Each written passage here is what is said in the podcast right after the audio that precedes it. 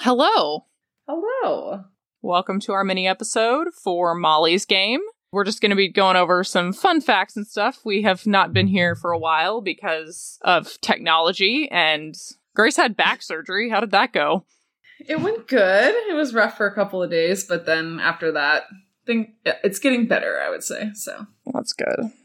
So, there's a lot of fun rabbit holes that I kind of just went down. There was a computer crash that almost destroyed the episode, but surprisingly, I got over that. I did learn how to play poker because of this. That was fun. I went up to one of my friends that my husband plays poker with, and I was like, I have a favor to ask. And he was like, What? Like, it was kind of weird. I go, Can you teach me how to play poker? And I was like, I don't want to, I don't want to come to the guys' night. I don't want to like interfere. I just want to learn because this movie, I had to like explain, but it was so funny because it was like, he's got kids. It was like if his kid came up to him and was like, Dad, will you teach me how to ride a bike? He was so excited for someone to be interested in something he's interested in. And so we went over there. It was me and my husband Blage, and he taught me how to play. And then I kind of became obsessed, and now I have an app that I play on, but I'm terrible. I am very terrible. It's not real money. And hopefully, I will. This is a phase that I will get over in six months. or you'll be in tournaments soon, so we'll see. I have a weird thing. Here's what I want I don't want to be good. I want to be Okay. like mediocre enough to where someone planning a poker game, just like someone random I know, is like, we should put a poker game together. Who do we know that can play? Bolton can play. She's pretty good. Let's invite her. Like, that is what I want. I want to be thought of. Okay. I think you can get there for sure. Thank God this is not real money because it is. it's a problem. So, we talked a lot about what we thought about the movie in the main episode. So, I, I was probably just going to go straight into fun facts, but what did you think of the movie? Um, I thought it was good. I will say I tried to watch it one time and I just must have not been in the right mind space because I got like an hour through and was like, okay, I'm gonna go do something else. But then when I actually sat down like with the intention of talking about the movie, then I thought it went pretty fast. Like I didn't feel like I was waiting for the end or anything. A lot of my facts, we kind of divided them. Mine are going to be kind of just additional clarifications to stuff we talked about, just because there was just no time to add it into the episode. And then you have a lot of stuff about what Molly's doing now. So, Yeah. the first thing I wanted to talk about is kind of around the time that Molly gets the game for herself.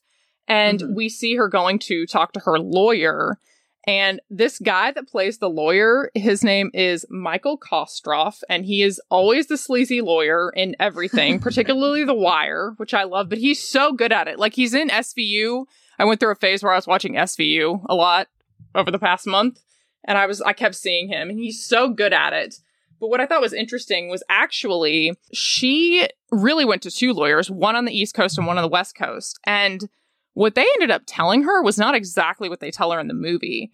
They tell her technically, because poker is a game of skill, it's not a game of chance, Mhm. it does not fall under that federal statute. So you could take a rake if you wanted to, but you probably shouldn't. And Right. she lucked out or made the right decision to follow that advice because then it was about 2010 they changed the law. Why don't you explain Right. that? Um, so I basically just heard Molly talking about it in a different podcast I was listening to with Sasha Cohen, uh, Olympic figure skater. Uh, she has a Team USA podcast, and they had Molly on it. And I guess in 2010 there was a case where they kind of pushed the boundaries as to whether poker did fall under the statute, even though it was a game of skill, and the judge ruled that it did. Um, so that was like the first time that they included it versus other games of chance. So it made it where she could be criminally liable if she did take a rake, which she ended up doing anyway. But even before Right. she takes the rake, they don't show this so much in the movie. When they tell her don't break the law without breaking the law, she walks the finest line in real life. And one of the biggest things that I kept hearing people ask her many times was, what was the biggest loss you saw somebody have in one night? And her answer consistently is $100 million. There was a guy that lost $100 million. And I was like, holy shit, how does that happen in a poker game? Which she fails to clarify. She clarifies it, but it's like at the end of the conversation when they're about to change the subject. She's like, well, it wasn't all from poker. They would go out of the room and they would be doing bets on different games and races and stuff. It was a combination of all of those things that made this guy lose that much money. And then Yeah. notoriously, it's Rick Solomon, I'm pretty sure. And Rick Solomon is the guy that made the sex tape with Paris Hilton he would pretty regularly have sex workers come to a room near or around where they were, which is exactly what the lawyer tells her not to do. Right. And he would go and do his thing with them and then come back all the time. And she says this too. She says it more in interviews now. She doesn't talk about it in the book and it's not really in the movie. Like there were drugs were just rampant throughout this thing. So Right. she was asking for this to kind of blow up. Yeah. Well, and that's when she talks about it now. She basically seems to suggest that it wouldn't have blown up if she hadn't gotten sloppy and like needed drugs and stuff to stay awake. But also, you can't have this type of poker ring unless you're doing those types of things because people don't want to like go to a game for two hours. You know, it's. I think it was part of the excitement that these were games that would go on for days at a time. Yeah. We talked too about in the main episode how she really couldn't have somebody else run the game for. She always had to be there. And that caused problems Right. too. So there was a lot of breaking the law amongst this not breaking the law. And then I wanted to jump back and talk about how the game started before Molly got there. So the Mhm. game had already kind of been going, but it wasn't being run by Dean. It was being run actually by Tobey Maguire and Harlan, the guy that's named Harlan Eustice, his real name is Houston Curtis, that wrote a book. Okay. He claims that they came up with this idea to then move it to the Viper Room and bring in Dean Keith. Ah, But where they were doing it before was actually Tobey Maguire's house. And this whole idea that they had a waitress that they tipped came from Tobey Maguire's wife. She wasn't running the book so much, but she was serving them cocktails and stuff. And one day at the end of a game, Tobey said, tip my wife if you want to come back. And so that is how that started, was because So he was weird. having people tip his wife while they were doing this. And then I thought this was hilarious. They came up with the idea to move it to the Viper Room. It was mainly because it would be a bigger space and they could bring in more people. Mhm. And it was just people want to go to the Viper Room. And all the other players, they agreed with that. But the main thing that they wanted was they didn't want to have it at Tobey Maguire's house anymore because Tobey Maguire is vegan. And they were like, his snacks were terrible. He had these shitty snacks and he wouldn't let people bring other food into his house that was not vegan. So he was very picky. And one thing he did to Molly that they don't talk about in the movie, but I wish they had because it just shows how he seemed nice, but he really wasn't from the beginning because she's going to Mhm. pay him for one of the games that he's done. And we already talked about how he's kind of a bad tipper. And then he says, Hey, by the way, from now on, I want us to use my card shuffler. It's like a machine that will shuffle the cards. Mhm. And she says, okay. And he goes, but I'm not just going to like let the game use it. I want to rent it to the game. But he will not play if the shuffler is not used. And the thing is, technically, nobody is running this game, if you understand what I'm saying. Yeah. So the person that's going to end up renting this thing and having to pay for it is Molly. So he was basically telling her, I will not come unless you pay for this thing. And he already didn't tip her well. so annoying. So that was just the beginning of Tobey Maguire being the worst. Yeah.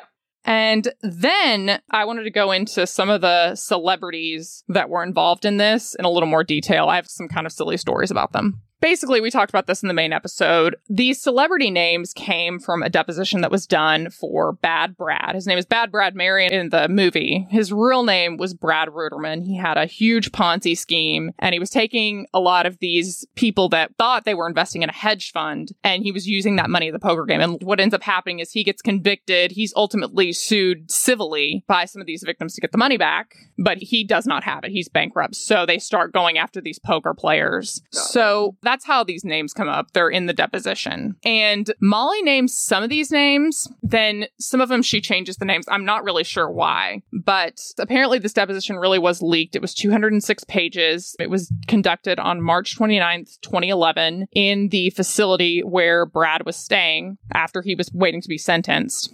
And I never found an actual transcript, but I found quotes from it in this Okay. article. So I'm assuming that that is correct. But some of the people that Molly mentions in her book, and they were also sued, was of course Tobey Maguire. And Tobey actually won, and then Brad lost $311,000 to him. And then there was one specific night, July 30th, 2007, where Brad lost $110,000 to him on a single night It's craziness. he ultimately settles. And I'll get to what happens with all these lawsuits at the end. Some other people that are mentioned in the book and were also sued is Nick Cassavetes, and he's the director of The Notebook, which Okay. he should just be sued for making The Notebook. So, Bolton. Sorry. Anyway. I mentioned earlier that there was Rick Solomon, and Molly describes him in her book as caveman hot. That is literally what she says. And I do not understand why. He is scum. He is so terrible. And we talked about this in the main episode. One of the people that did come to the games a few times was Ben Affleck. And at the time, he was dating Jennifer Lopez, or he had just broken up with her. And a lot of these really famous people, like Leonardo DiCaprio and Ben Affleck specifically, they didn't really like talking to people. Like Leonardo DiCaprio would wear his headphones because he just, he wanted to play. And Ben mm-hmm. Affleck was kind of the same. And he really didn't like talking about like his private life. And Rick Solomon comes up to him and he's like, So did JLo really have a good ass or is it cellulite? And apparently when he did this, and this is in Molly's book and it's also in Harlan slash Houston Curtis's book, everyone just kind of stopped and looked at him like, oh shit, he's gonna get kicked out of here. And mm-hmm. Ben Affleck kind of looks at him and he was like, it's nice. And then there was like this awkward silence where they kept playing, but he almost got himself kicked out of this game. Oh, God. And like I said earlier, Molly did not allow professional poker players into the game because they would be too good. Mm-hmm. But there were a few that she kind of made an exception for. So one of them was a guy that was actually an actor in the 70s. He was on a sitcom called Welcome Back Kotter. His name was Gabe Kaplan. He also is a voice in Bojack Horseman now. And he was in Murder She Wrote, which is one of my favorites. And since acting, he actually got more into the poker scene and he was in a lot of different poker tournaments starting in 19 1978. He made his first appearance at the World Series of Poker, then in July 2004, up until June of 2017. And he ended up being one of the people that was sued. But he was technically an actor. He was not a professional poker player. So she let him in because it was the celebrity of it. Right. And then those are all the people that were sued. The rest of them were not sued, but they were mentioned in the book and they've got some weird quirks. Like I mentioned, Leo was there and he did not like talking to anybody and he would wear his headphones the whole time. And it was kind of sad. The way Molly describes it, she was like, I realized that people constantly wanted his attention at all times and wanted to impress him and stuff. And playing poker was the time where he was left alone. He just wanted to focus on the game. So that's why he wore the headphones because he didn't want people to talk to him. Mm. And that made me sad for him. I was like, that's just, yeah. he can get anything he wants and all he wants to do is just play this poker. And he right. also, Leonardo DiCaprio really wasn't interested in coming, but it actually was Tobey Maguire paid for him to be bought into the game. And he was actually paying for his losses as well. Leonardo DiCaprio was only there at the beginning. He wasn't there for very long, but Tobey mm-hmm. wanted him there for that time. And it was sort of the same thing with Ben Affleck. He didn't buy for Ben Affleck to come in, but he kept pushing Molly. They communicated a lot about trying to get Ben Affleck into a game. And the thing with Ben Affleck that everybody liked was it's not like he was a great poker player, but he was kind of reckless. He would make these high bets when it, it was kind of risky, basically. Yeah. So people could make pretty good money off of him. So he was always a good time, even though he did not like people talking about Jennifer Lopez. Fair. And this is probably my favorite, and it just makes me love him even more. Matt Damon came to a game once and he came with Ben Affleck, and he was so overwhelmed by the amount of money at stake. Yeah. He didn't like it, and he never came back, which just warms my heart. Like Matt Damon, I just love him. Yeah. And then one person that Molly changes his name, but he's referenced in the movie and he's referenced in the book is this guy. I don't know how to say this guy's name. I know who he is. His name is Dan Bilzerian. Am I saying that right? Looks right. I don't know. He's a professional poker player, and this was the one like actual exception. It wasn't a celebrity poker player, it was an actual poker player that Molly let in. The reason she let him in is she and Tobey came to the conclusion that like he wasn't necessarily super good at poker, but he was a good risk taker. Okay. And so he wasn't going to make the game stop if he was there by just beating everybody. So they let him come in. But this guy, if you look at his Instagram, he's just this humongous bearded dude that's completely roided out and he's always taking pictures with like guns and naked ladies, which is fine if that's your thing, but I'm just like, I feel like you don't. I just don't like you. Anyway, it's fine. I don't like him. He has too many guns. It's fine. so that was the one actual pro that she let in. And okay. then this is one of my favorite stories. Molly did not like a lot of people coming into the game that were not actually playing, but she started to run into a problem with a lot of celebrities. She mentions this with Nelly. Nelly came a bunch of times and Nelly would just bring an entourage of people in with him. And mm. she kept trying to say, Your girls can't come in here and stuff. I just want the players. And Right. somebody came in and they brought the Olsen twins. And she was mad because she turned, to she was like, Who brought girls here? And then she realized they were the Olsen twins. And she was like, Oh, I, I can't ask them to leave. They got to stay. And then I want you to tell this story because I completely missed it when it happened. But basically, after Molly's in LA, she goes to New York. And they mention this briefly in the movie that there's not like the Hollywood stars there, but the one thing that New York has that LA does not is the Yankees. And there was one Yankee that everybody wanted to see. And who was it? yeah. A Rod. Yes. And A Rod's manager denies that he ever played in these games. And technically, that is true because he just. He just wanted to come and watch. He never played. So he was there, but he never played. But that whole part in the movie where they're like, take the name, write it on the napkin, put it in the glass, that was A Rod the entire time. Yeah.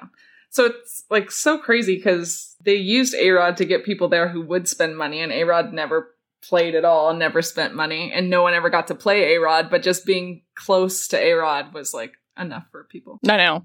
He played for the Rangers when I was a kid, actually. I remember that. Oh, really? Yeah. Aw. So back in the day. And then, I mean, there were some billionaires and record label owners, but quite honestly, I don't know who the fuck these people are, so I'm just not Yeah. going to mention them. I will say the one person that looks familiar was Jeffrey Katzenberg, who was the CEO of DreamWorks, and then he was a chairman at Walt Disney Studios, and Macaulay Culkin. Now, what ends up happening with all of these lawsuits is these celebrities do not want their name going through the mud. They're being associated with a Ponzi scheme, and it looks really bad. All of them Mhm. settle. None of them take this to trial, including Molly. Molly paid out a settlement as well. So there were 22 victims in all, and they ended up getting paid $1.75 million. And those were some of the celebrities involved in all of this. And I can safely say that I am just fine never ever going to LA. And well, then the New York scene is like so odd too. But I would like to go to New York, but not to live, to visit. Yeah. And now you have some stuff. Tell us what ended up Yeah. happening to Molly. So basically, now when she talks about the experience, she talks about how what really got her like sucked into running this poker game is wanting to feel like a somebody because as we talked about she like had just come off of this skiing career that by all standards she was ranked very high in the country but she didn't get to the level that she wanted to. She didn't go to the olympics. So she had her bad accident. She decided to retire but she's still like seeking to be a somebody. And so when she was put into these poker games um, by her former boss, Dean Keith, I forget the real guy's name. Darin Feinstein. Yeah, she started to realize that she got to be close to people of power, and people of power would talk about things in front of her and around her. And she kind of said what was most addictive to her was this access to information. She knew that she was hearing things that normal people wouldn't know. So I thought it was kind of interesting. After her New York case, they did want her to be an informant and rat on other people in other games, and she wouldn't do it. And I, in my mind, I think part of that, well, part of it's not wanting to piss people off, right? And wanting to still like look good in their eyes and not be a rat. But I think another part of it is she really liked that she had that private access to information. Like, I don't want to give that to people because that takes away from my status and my power. Yeah, I can see that. I've listened to her in a couple of interviews, and she's a good storyteller, and she explains it very mm-hmm. well. And it's very intriguing to listen to her. Yeah. But I think she kind of loves that. Like, that is her thing. I mean, Yeah. she's a motivational speaker now, so Right. And she's in control of how much information everybody else gets Yes. to know about her story. she really is. It's hard to find stuff. Yeah. I was going after things for a while. And speaking of informants, I have one more Mhm. thing. Yeah. I forgot to put this in the main episode. We just didn't have time. But our dear old friend Douglas Downey, he is real, but he's not. So there was Okay. really an informant that did tell the FBI that Molly was raking the games and did explain all these things that were going on that were in her indictment. However, Douglas Downey specifically is a made up person. Gotcha. And I could not find who it really was, and you probably wouldn't be able to. But I do love that character. He was very funny. Yeah, I like that character too. So, dear old Douglas Downey was not real. But anyway, continue.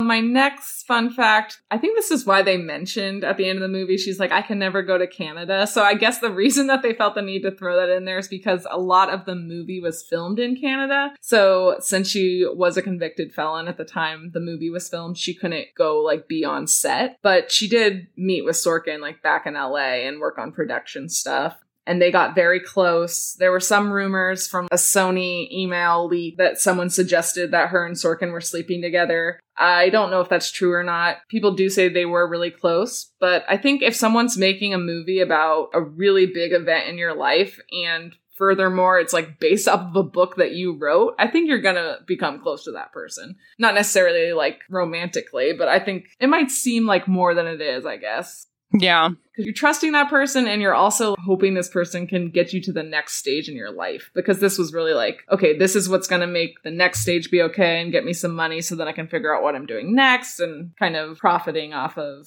the hard times And she was really, really particular about that. At some point, Aaron Sorkin told her, I will make this movie for you, but you get no say in any of the creative rights. And she said, absolutely not. Like, she fought him on that for a while. It almost didn't work out. It ended up working out, but that was a big thing for her. And I can see why after that, Sorkin chose to make Charlie as the lawyer, this fake person, Mhm. because I'm sure sitting down with her is very intriguing, and he kind of wanted to reflect that in the movie somehow. It makes sense. Yeah.